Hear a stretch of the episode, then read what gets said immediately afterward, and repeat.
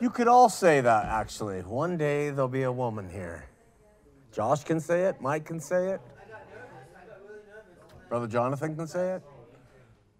Mike says no to that. Josh? Will there be a. You're not ruling it out? I'm ready. Okay, here we go, guys. Uh, welcome. This is November 26th, Revelation chapter 12. I am actually very enthused about today's teaching. It's, it's no pun intended, revelatory. Uh, some really good things I think are there that are. Uh, they take some obscure stuff and it kind of looks very simple. So stick with me as we go through it. And uh, let's uh, sing the word of God, set to music, let's pray, and let's sit in silence for a few minutes. Just think for a second about our relationship with God uh, privately, and, and then we'll come back and get into Revelation chapter 12. Lord, we uh, thank you. Boy, do we thank you for life today. We uh, thank you for all things, and uh, uh, we love you and seek you and need you in, in spirit and in truth. We pray for people who are uh, wondering about you and wondering about life and just aren't sure, maybe crises of faith or indifference to things. We just pray that your spirit will fortify us and give us that uh, support and that insight to see the long view and eternal perspective and uh, to have joy and happiness along the way. Love for each other. We pray as we study uh, Revelation today that we'll have your insights. And uh, we pray for these things in Jesus' name. Amen. For the message of the cross is foolishness to those who are perishing, but to us who are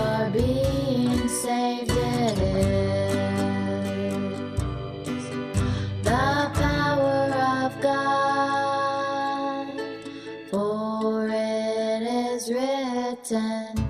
I will destroy the wisdom of the wise and bring to nothing the understanding of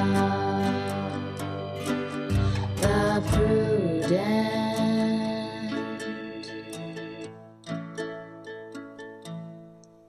For the message of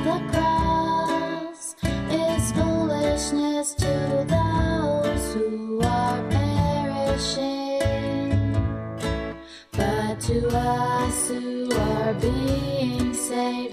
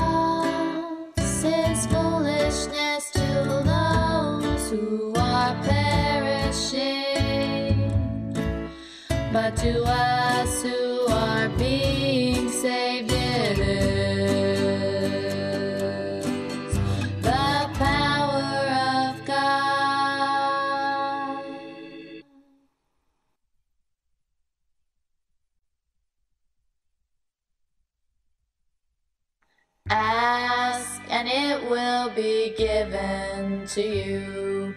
Seek and you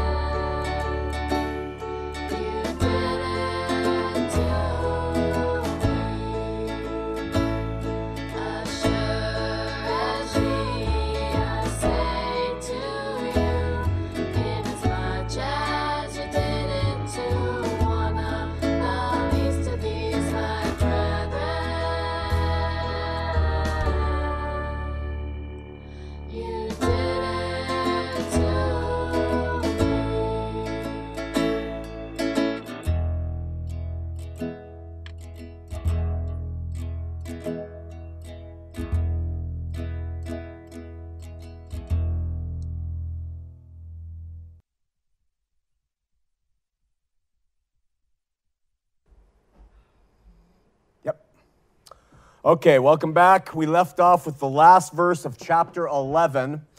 And uh, I suggest that that's the first verse of chapter 12. It should be, shouldn't be a break there. And we also said that the last verse of chapter, of, le- uh, of chapter 11, we enter into a new phase of the book of Revelation. That the first 11 chapters were visions that pertain to earth and heaven, kind of a mixture between the two. And that these new series of visions pertain to things in the past and they pertain of, to a lot of things that are heavenly. So um, let's get into these visions that are through, begin at the last verse of chapter 11, all the way through, ch- through chapter 19. So this is the new segment, now through the end of chapter 19. And uh, let me start by giving you a real tricky question, which in this state really can get you into trouble if you stop here.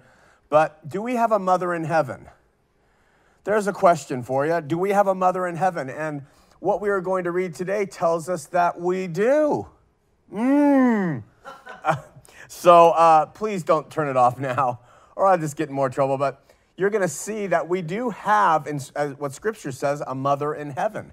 And we'll talk about that. So, as we mentioned, the book of Revelation is also known as the Apocalypsis. And that word apocalypsis, uh, that's what the Catholics call revelation in their Bible, the apocalypse. And apocalypsis of Jesus is what revelation is. It says that in Revelation chapter 1, verse 1. This is the apocalypsis of Jesus, the revelation, the uncovering, the unveiling of Jesus. That's the way to understand that. So, with unveiling, revelation is one and the same, and that's where we get the word revelation.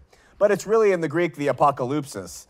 And I believe that when Jesus was asked questions of his apostles while he was wandering around, especially in Matthew 23, 24, 25, that he didn't have some of the answers. He said, No man knows this.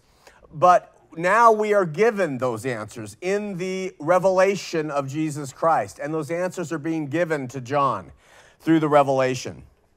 So while Revelation chapter 1 3 says that the book it talks about things that are about to happen, uh, we often feel that the whole book is based in its contents on what is going to happen, and so we read it with those eyes. There is a bit of information in the book of Revelation that is not about things that are going to happen, but things that had happened. And we're going to talk about some of those things today.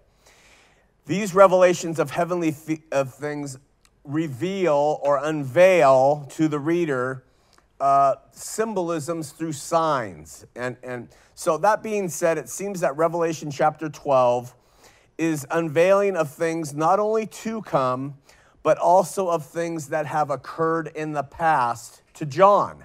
They had occurred before he received this revelation. This is an important distinction to make here because we often maintain that all of Revelation is all about what's coming in the future. In fact, even today we think it's happening in our future. But, um, and, and a lot of it was going to happen just prior to 70 AD, but uh, I think we have an exempt, uh, exception here in chapter 12. All right. The vision of Revelation 12 goes back to, let me say this so you get it in your head. It goes back to not the physical birth of Jesus, it goes back to the resurrection of Christ. I'm going to prove that today through Scripture. It's going back to the resurrection of Christ around 30 AD. So let's read the chapter together and, and just listen to the contents of it. And you're probably going to say, wow, what does that mean? What does that mean? And some of it is really going to open up to us, I think. Ready? Verse 1 and John writes, And there appeared a great wonder in heaven a woman clothed with the sun and the moon upon her feet, and upon her head a crown of 12 stars. And she, being with child, cried, travailing in birth and pain to be delivered. And there appeared another wonder in heaven, and behold, a great red dragon, having seven heads and ten horns, and seven crowns upon his heads and his tail drew a third part of the stars of heaven, and they did cast them to the earth. And the dragon stood before the woman, which was ready to be delivered, for to devour her child as soon as it was born. And she brought forth a man child who was to rule all the nations with a rod of iron, and her child was caught up to God and to his throne. And the woman fled into the wilderness where she had a place prepared of God that they should feed her there a 2,203 score days. And there was a war in heaven. Michael and his angels fought against the dragon, and the dragon fought and his angels and prevailed not, neither was their place found any more in heaven. And the great dragon was cast out, that old serpent called the devil and Satan, which deceived the whole world. He was cast out into the earth, and his angels were cast out with him.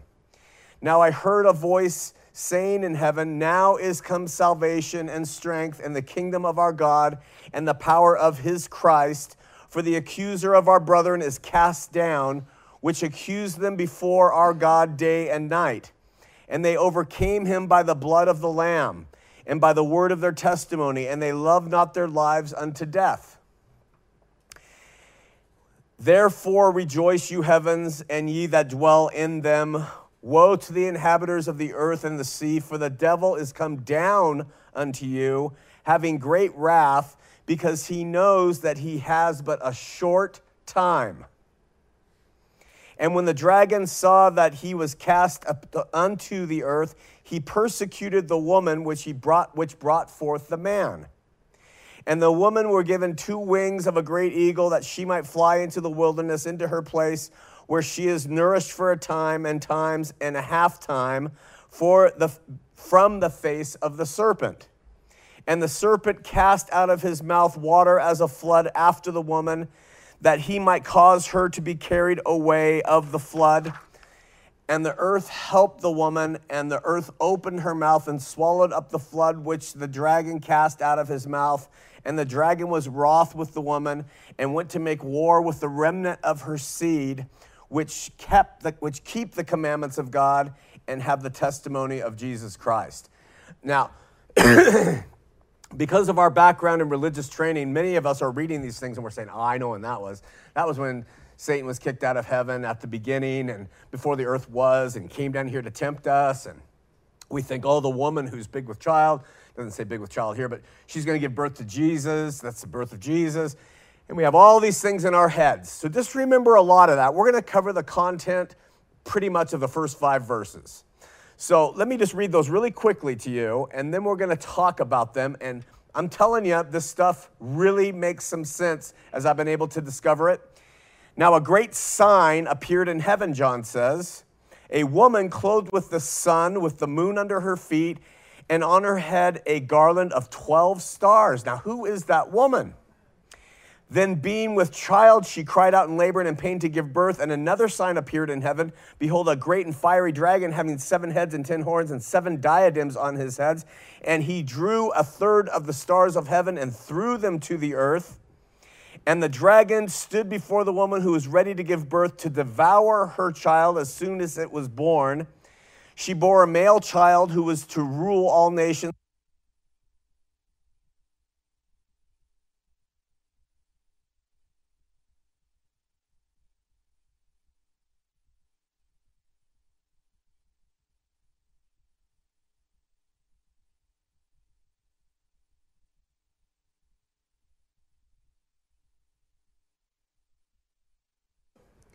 Let's go back to this first line. Is it on? Okay. Now, John writes, this is after everything we've already seen, a great sign appears in heaven. We're told in the, in the first chapter of Revelation that it's a book of signs and symbols. It's being revealed to us through signs and symbols. So, what's important about what John says here is he calls this a great sign. All right? To me, this differentiates it from all the other signs that we've been given. This one, perhaps, is a sign above all other signs for us to consider. If this is the case, then we should pay a particular attention to what's being said here because he calls it a great sign. At this chapter, we're presented with three main characters the woman, the man child, and the dragon.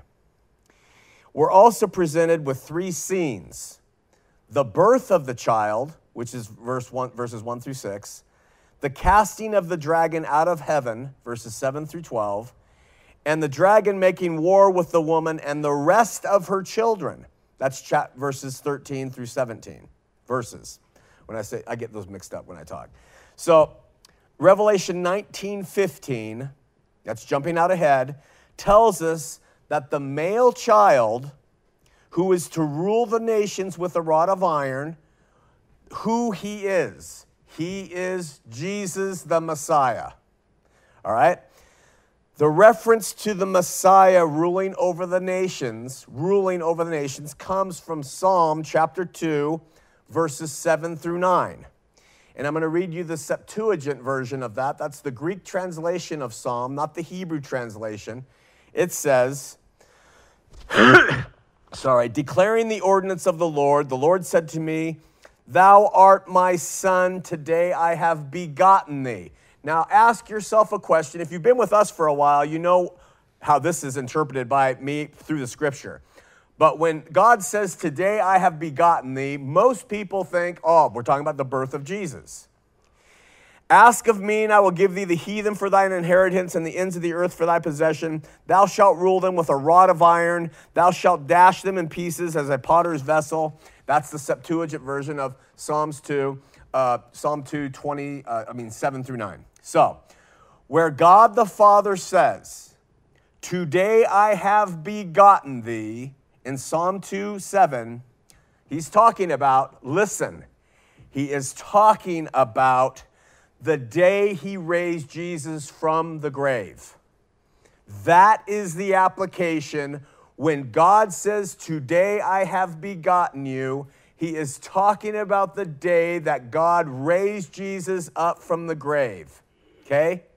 Prior to that, he was his only begotten son, but he did not begat him as that son until he resurrected. I can prove it through scripture. Acts 13, verses 33 through 34, Paul is speaking in a synagogue to a bunch of Jews. This is what Paul says, quoting from Psalm 2 that God has fulfilled this promise in our children, in that he raised up Jesus, as it was written in the second psalm You are my son, today I have begotten you. So that's what it's speaking of. Uh, Paul himself says that's the meaning of Psalm 279. When God says, This day I have begotten you, it's when he raised up Jesus. We always read it the other way. That's not what it means. And he goes, And as for the fact that he raised him up from the dead, no more to return to decay, he has spoken, saying, I will give to you the holy and sure blessing of David. So that, those two passages in Acts 13 are talking about God in Scripture, Old Testament and New, when he says, This day I have begotten you. God is talking about when he raised him from the dead. That is when he begat Christ, according to that perspective. In Revelation 12, we are being showed this resurrection as the birth of the Messiah. Then the male child, having been resurrected, then the male child, having been raised from the dead, having been begotten of God, is caught up to God's throne. Once again, what is being shown here is not Jesus being born of a woman on earth, but his being born, uh, begotten of God when the Father raised him from the dead or resurrected him. If you now you can go back and prove that. I just gave you how to do it.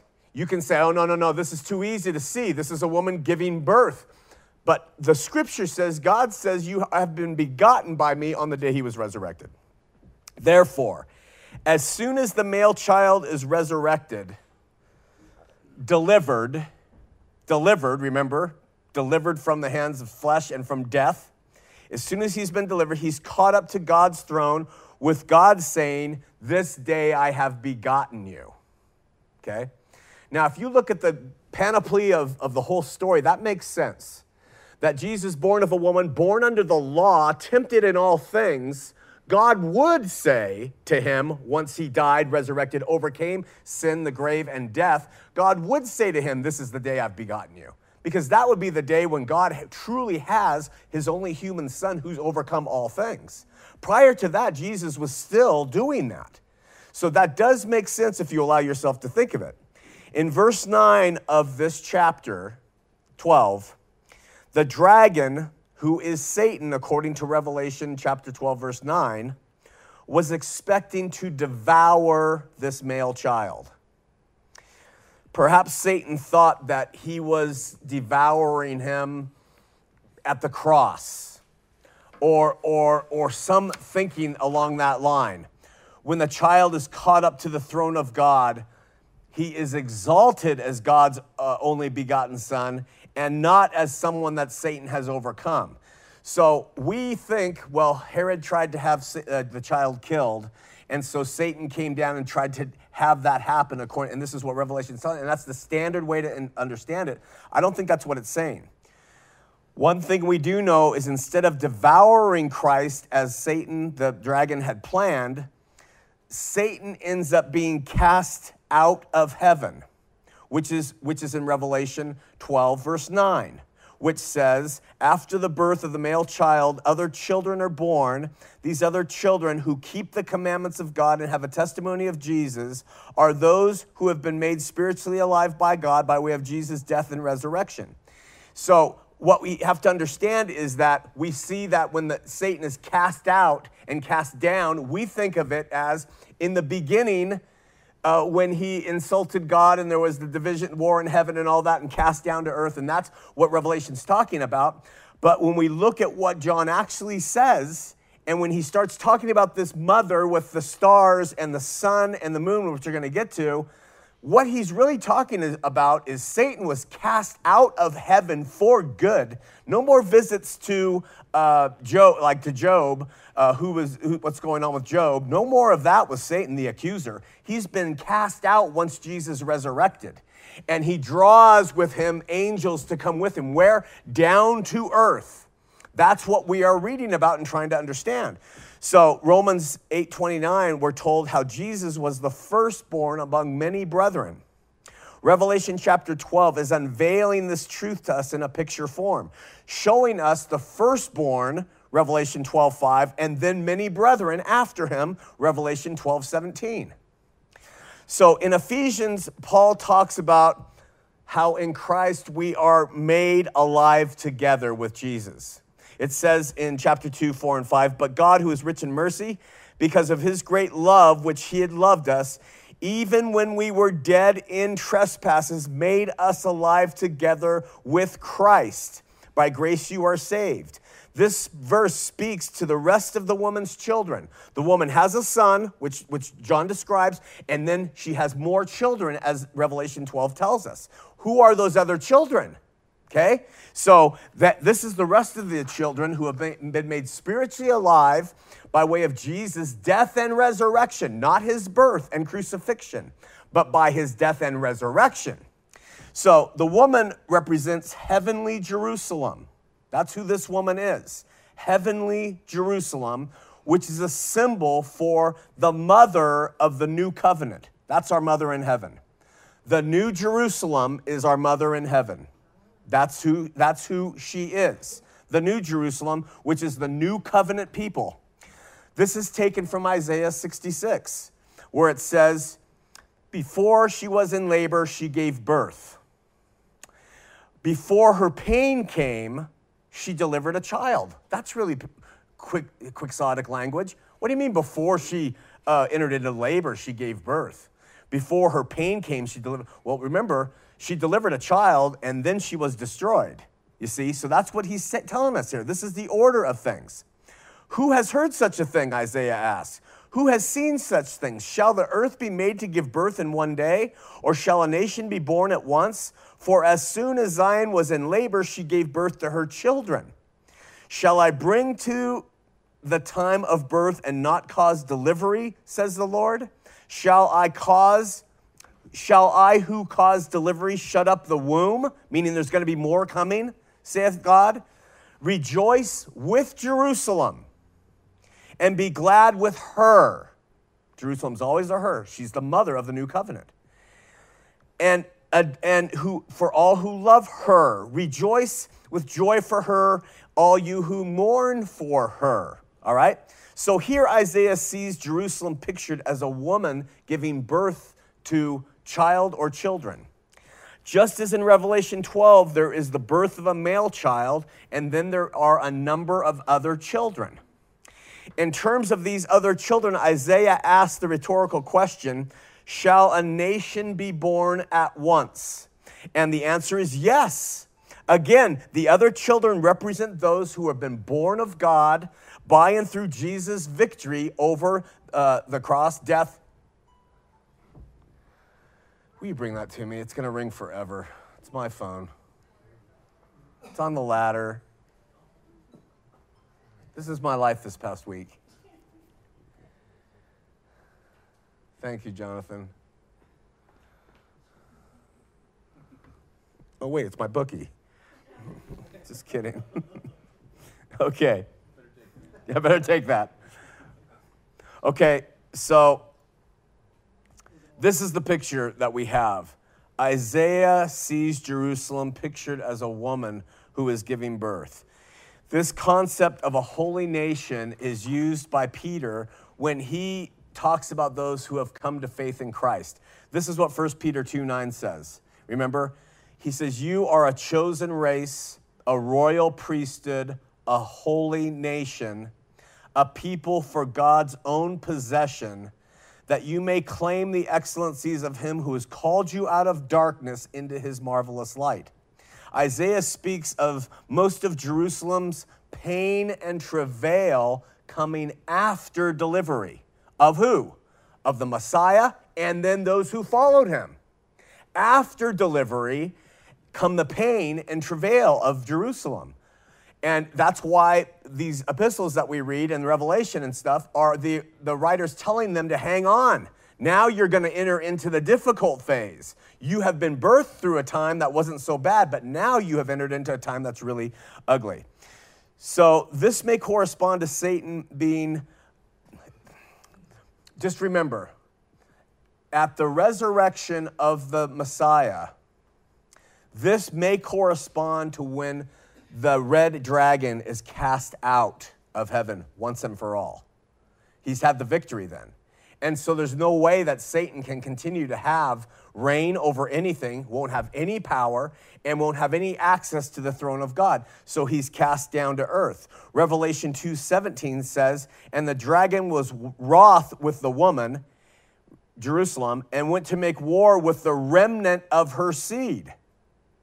So we can see that, how that plays, which keep the commandments of God and have the testimony of Christ. This is perfectly describing what happened. First comes the male child, then comes those who follow in after, then comes the travail of birth and pain, and then and it's caused by the dragon going after the woman and making war with the remnant of her seed, the remainder of who uh, spiritual Jerusalem truly are. Now listen, the trials and travail of God's people would be much worse after Jesus' resurrection than before.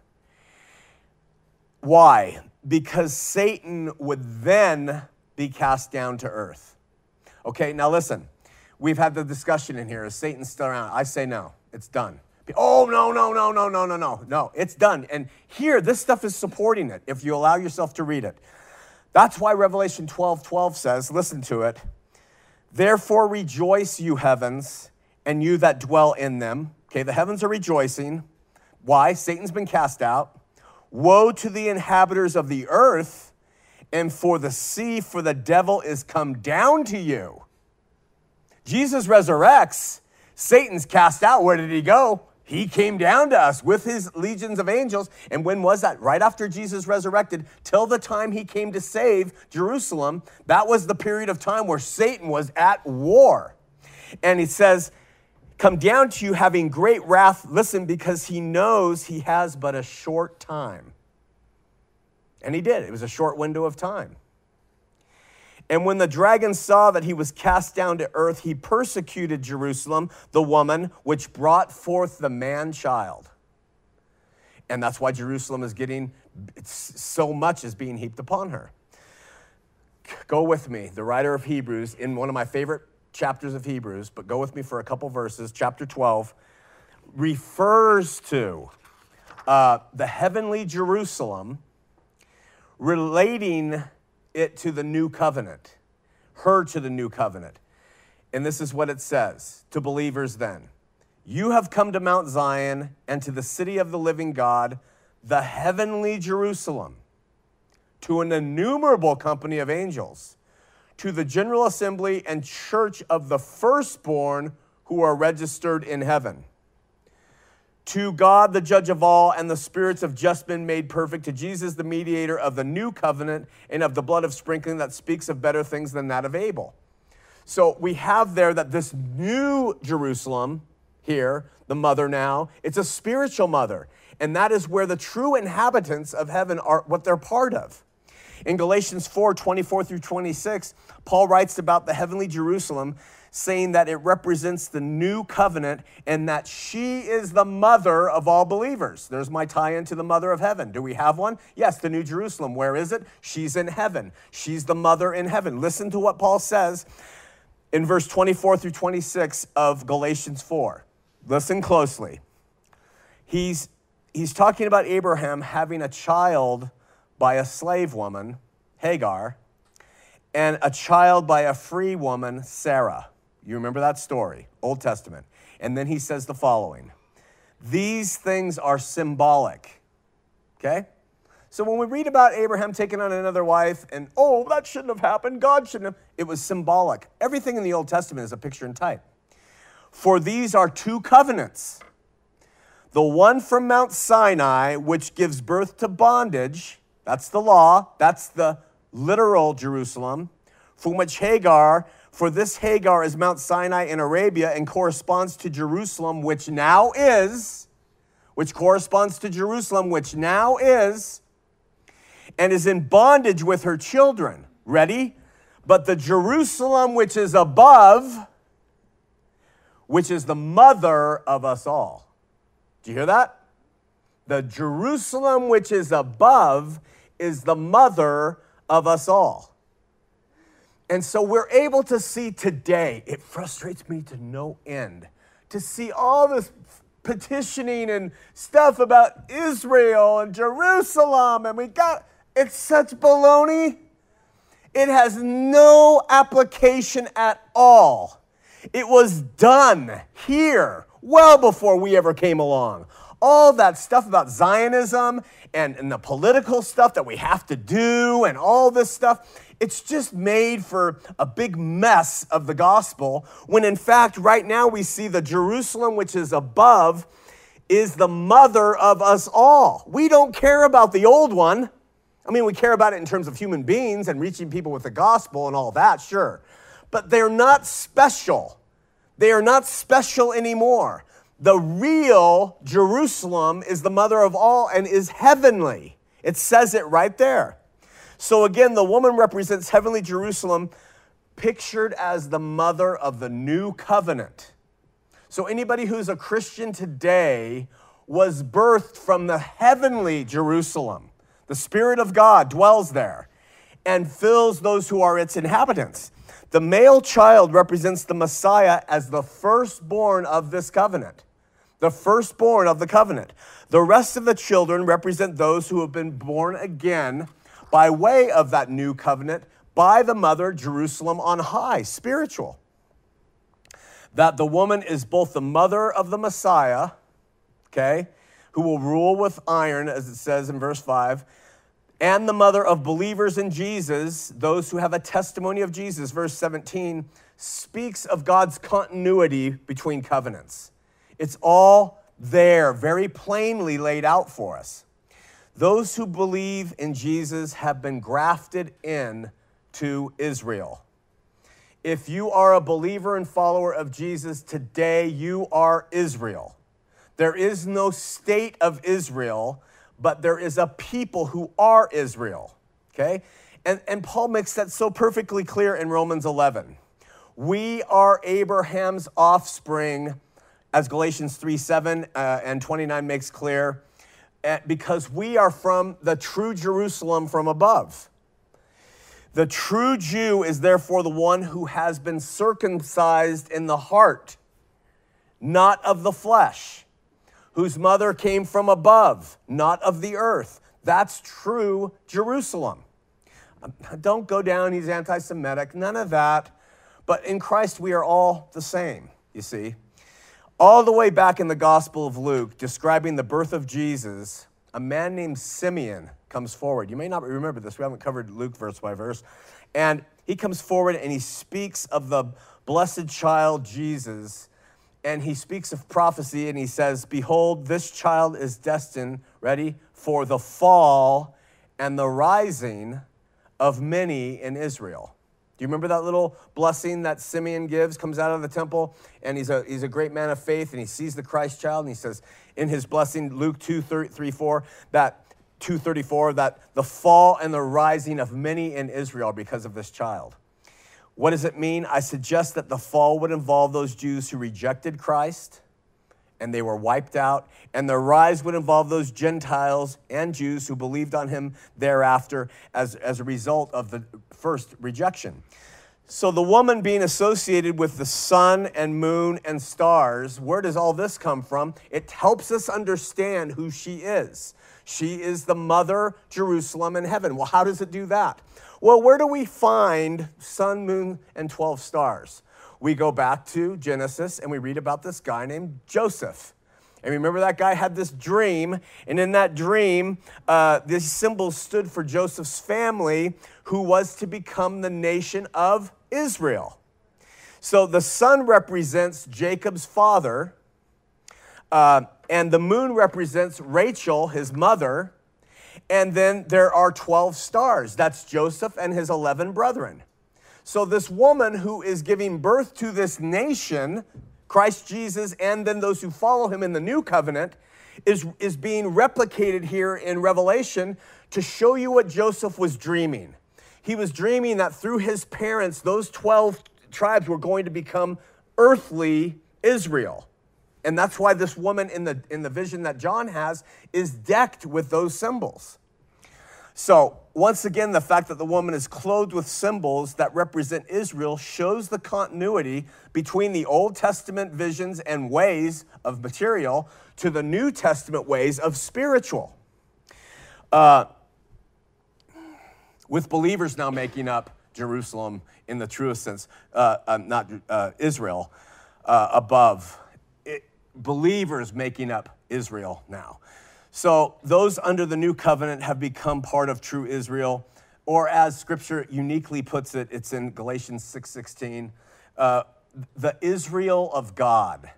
There's a passage that says, "For in Christ Jesus neither circumcision avails anything." Okay, so forget about that Jews circumcision stuff, nor uncircumcision, but a new creature. And as many as walk according to his rule, peace be upon them and mercy, and upon the Israel of God the Israel of God. Who is the Israel of God? In an age where there is no difference between male and female, and bond and free, and Greek and Jew, the Israel of God has been defined as those who have received his son by faith. That's the Israel of God. This is why eschatology is so important because it frees us from making old Israel, old Jerusalem, and all that stuff any part of the conversation. We know now that the New Jerusalem, which is based in heaven, who, uh, who is the mother of the new covenant believers, with the firstborn being Christ Jesus, that's what we are talking about now. And anyone who belongs to that city is came from that lineage, not from Joseph and his uh, 11 brothers. So at verse 9, Revelation 12, we are told that the great red dragon that is called that serpent of old, called the devil and Satan so, calling Satan that serpent of old alludes back to the Garden of Eden. In the garden, God had told the serpent about that struggle. We've talked about it.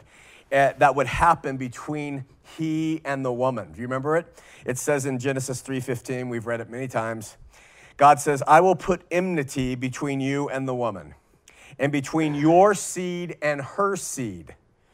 He shall crush your head, and you will bruise his heel. I think that's the best uh, interpretation of that passage.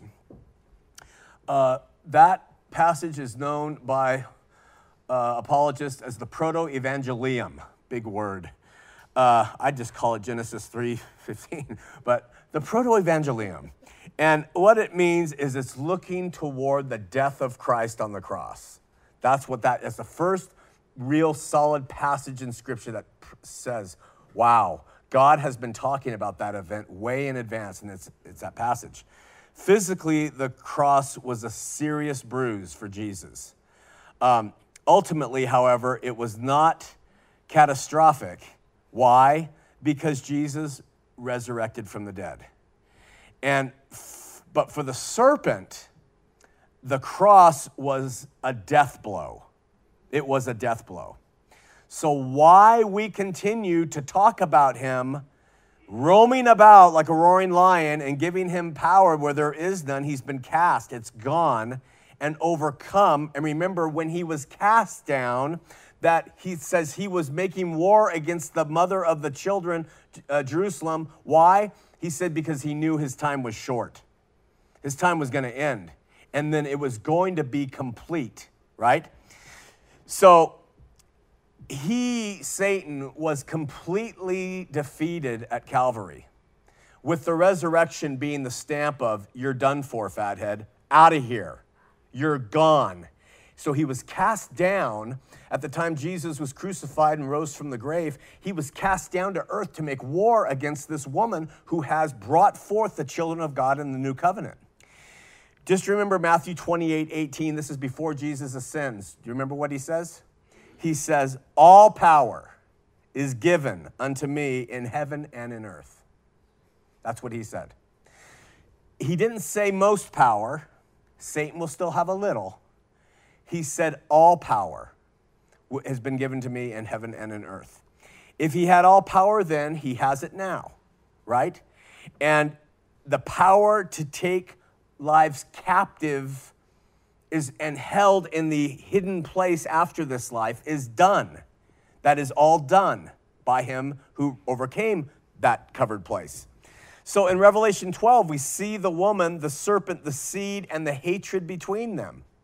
Then we read that the dragon sweeps away a third of the stars, uh, which probably represents a third of the angels that would, were with him Eh, against God. So that tells us a little something about the economy of heaven. That in that economy, there was darkness. There were angels that had a place of being dark in that realm. That it wasn't just this. So Christ's victory had a victory in heaven too. That's why Satan was cast out. If he had the victory, he had heaven and on heaven and on earth, right? And so he had the victory there, and Satan was cast down to earth. His last his, his time was short. He knew it was wrapping up, and so he poured out whatever he had left upon Jerusalem. Uh, as the accuser, mind you. Remember, he's the accuser under what? The law. When we're dead to the law, Satan has nothing at all. So, as that accuser, he was cast out. That's what verse 9 says that Satan's angels are thrown down with him, which concurs with Revelation 1:20, where the stars are used to represent angels. Gathered a third of the stars. Angels are called the stars in Revelation chapter 1, verse 20. So we're going to get to the dragon and the seven heads and ten horns in the future. But for the time being, it seems that Satan was working through the Roman Empire in his in its war against the woman and her surviving children, um, which is what Revelation has been telling us from the get go. Then we read at verse 6 Then the woman fled into the wilderness where she had a place prepared by God, that they should feed her there 1,260 days. Here's that number, baby 1,300 uh, 260 days. All right. The woman and the rest of her children, Revelation chapter 12, verse 17, flee into the wilderness where they were protected for 1,260 days. Using a 360 day calendar, 1,260 days equals three and a half years. Okay? So we might read it as that's when the church was protected. During the time when the Roman army was throwing down on Jerusalem, uh, she was protected for this period of time. In Revelation 12 14, the same talk, topic is discussed, but the time period of three and a half year, three and a half is put a little differently. There it says that the woman goes into the wilderness where she is nourished for, you ready? A time and times and half a time from the presence of the serpent. So this refers to the time period of three and a half being time being uh, one, and then times equaling two, and a half time equaling two plus one, and the half time being three and a half. The use of time and times and a half time may let the reader know that exactly 1,260 days may not refer to literally three and a half years, but we can't really say. So I'm going to wrap it up with this. The three and a half alludes back to the 70 weeks in Daniel. Chapter 9. Uh, some of the greatest Bible commentators, Old Testament, I read the quotes this past week, say chapter 9 is one of the most difficult sets of uh, uh, chapters in the whole New Old Testament, the whole Old Testament. That's a huge thing to say. So when we try to say this is what it means exactly and exactly and exactly, it's very tough. But let's touch on it to wrap all this up as we're at this verse 6 of chapter of 12 of Revelation. In chapter 9 of the book of Daniel, the following discussion of 70 weeks occurs. At 24, we read words that just relax and listen to what Daniel writes. And you tell me when you think what you think this is describing, okay? And then we'll move on. Ready? Daniel writes 70 weeks are determined for your people and for your holy city. To finish the transgression, to make an end of sins, to make reconciliation for inquiry, to bring in everlasting righteousness, to seal up vision and prophecy, and to anoint the most holy. Now, does that sound like something that's coming? Does that sound like 70 weeks pertain to a specific time where all that rhetoric describes what Jesus did? I would say the latter without a problem. So it's obviously talking about Jesus and his days. The 70 weeks, literally sevens 70, are usually taken to mean 70 weeks of the year. Well, excuse me, no. 70 weeks of years. So 70 weeks of years is, is going to be 490 years. That, so you have to start doing some arithmetic stuff. This time period is divided up for Daniel into seven weeks, followed by 62 weeks, followed by one week.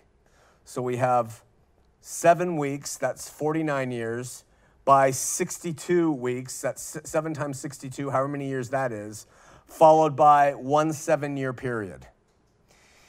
In Daniel 9 26 27, we read, After the 62 weeks, Messiah shall be cut off.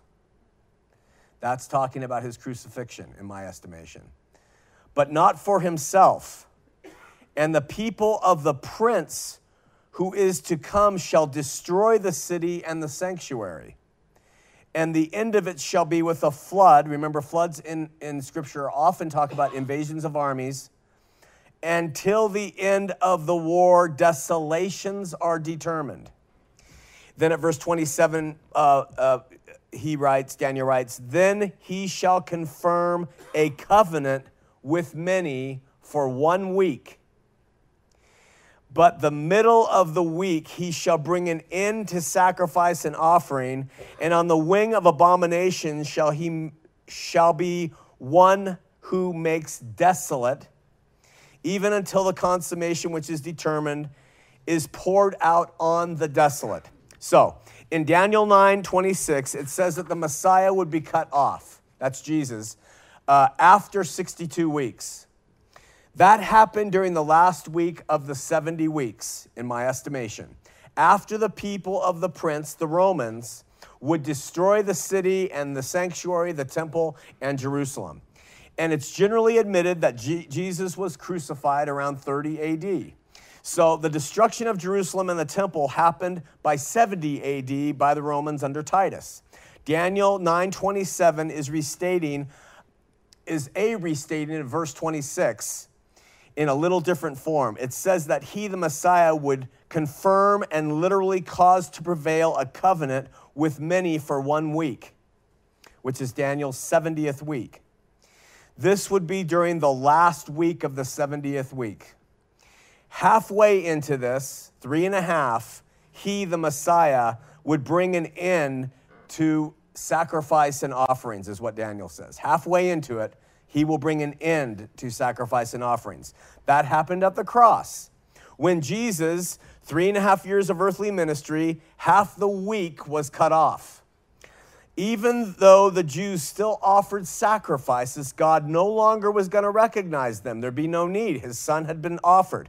Jesus, the ultimate sacrifice, the Lamb of God, made sacrifices obsolete. That's what Daniel is talking about. Hang with me now. This left one half of a week, okay? So three and a half days. Um, of the 70 after Jesus' death on the cross that still needs to be fulfilled. Futurists, even if they agree up to this point, say we are now in a gap. And there's a gap where nothing else is going to happen until he comes again.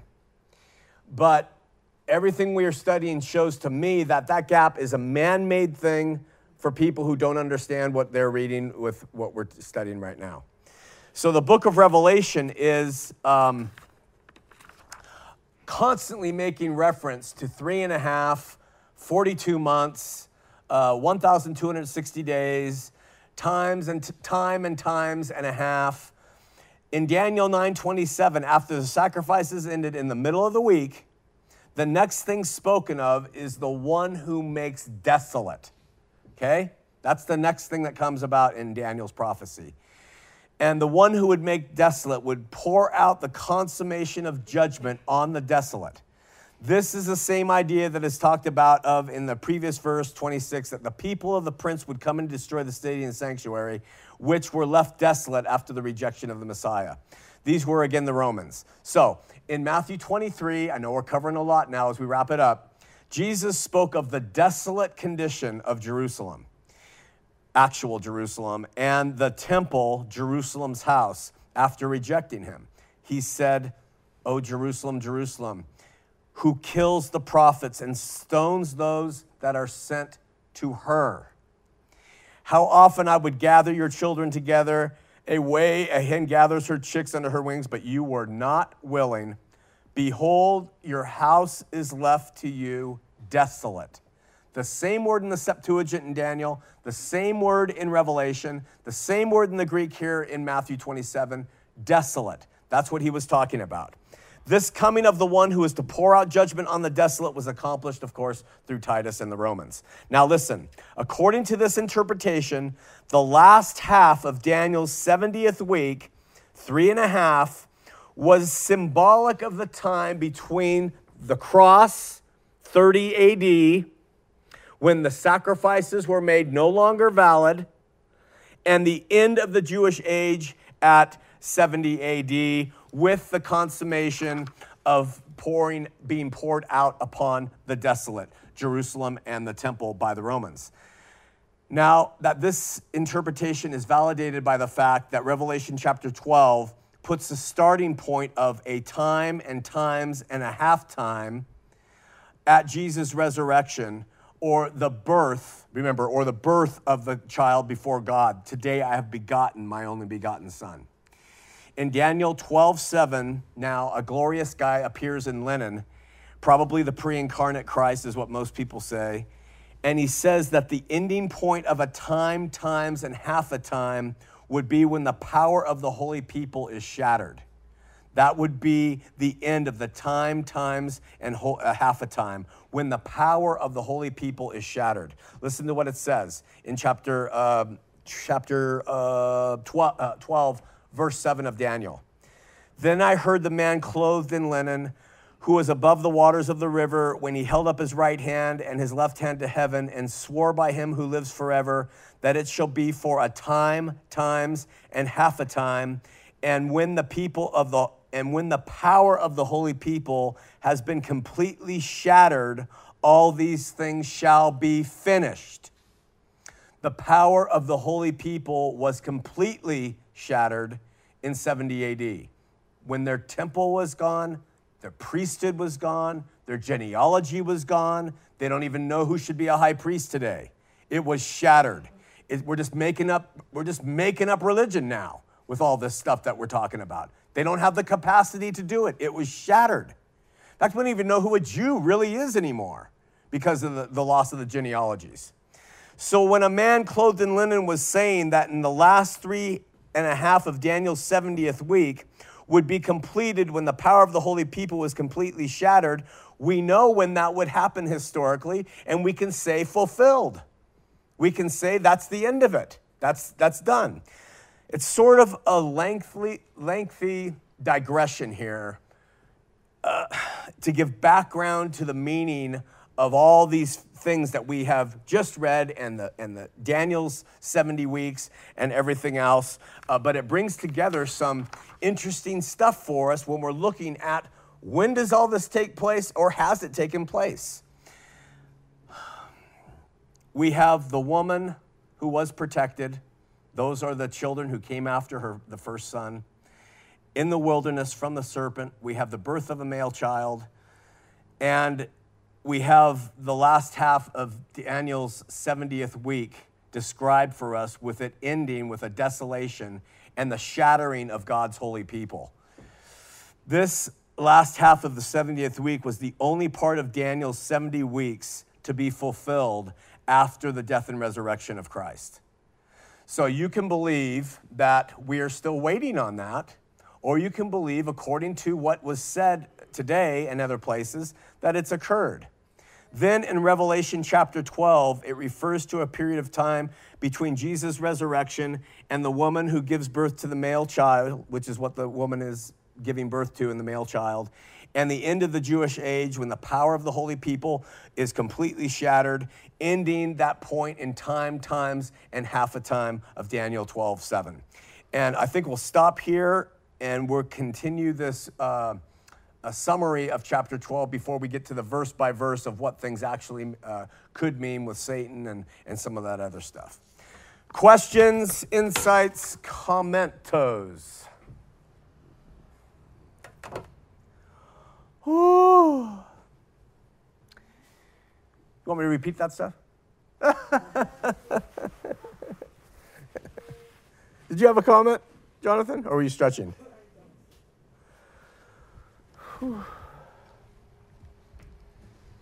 Wow. Wow, that was a lot to take in, Sean.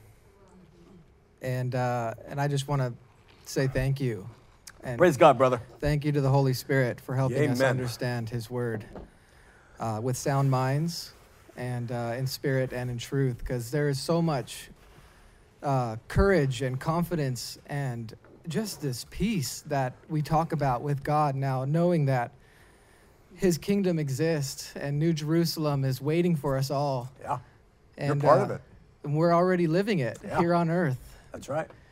And that's just an incredible feeling to, to really trust in the Lord. Yeah. So, uh, God bless you all, and uh, and I encourage everybody to keep an open mind and an open heart to the Holy Spirit of God and how He speaks to us. Amen, brother. Anybody else? Patrick wants to give thanks for the protection he's received.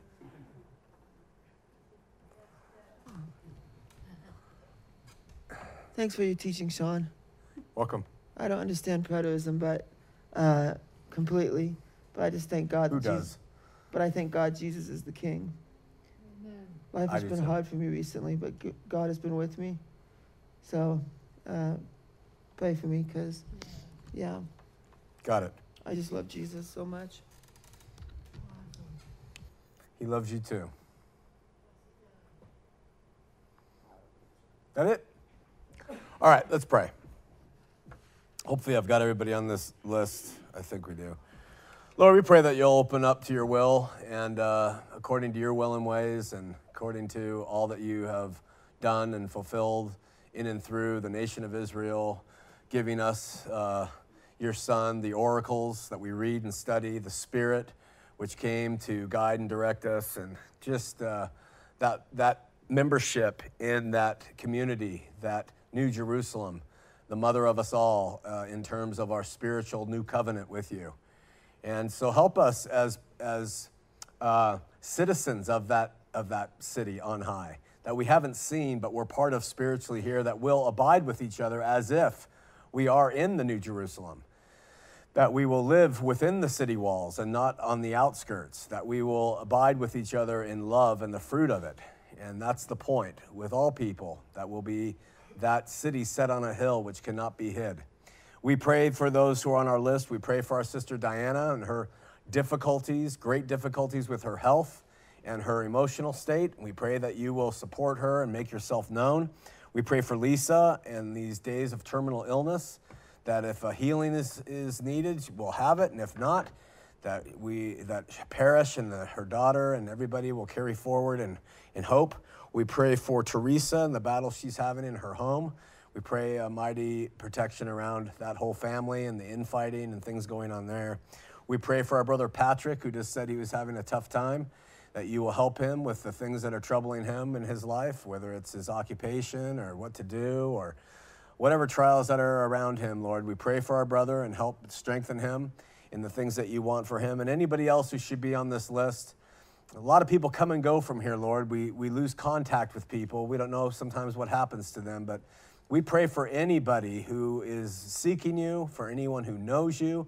We pray for the body. We pray for the membership of uh, the New Jerusalem. And we pray that we can bring more and more people to be part of it and that they will see our love and they will want to have a piece of that property, of that real estate, which is spiritual and given to us on high by and through the death and resurrection of your Son. So we love you and we praise you. Help us to dedicate part of our mind each hour of each day toward you, Lord, and uh, to think of you throughout until we meet next week. Use us in the meantime. In Jesus' name, amen.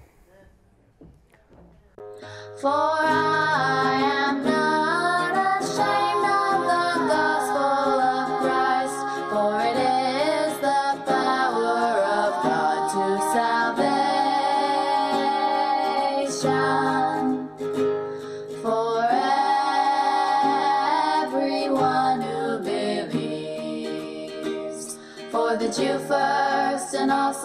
for the Greek.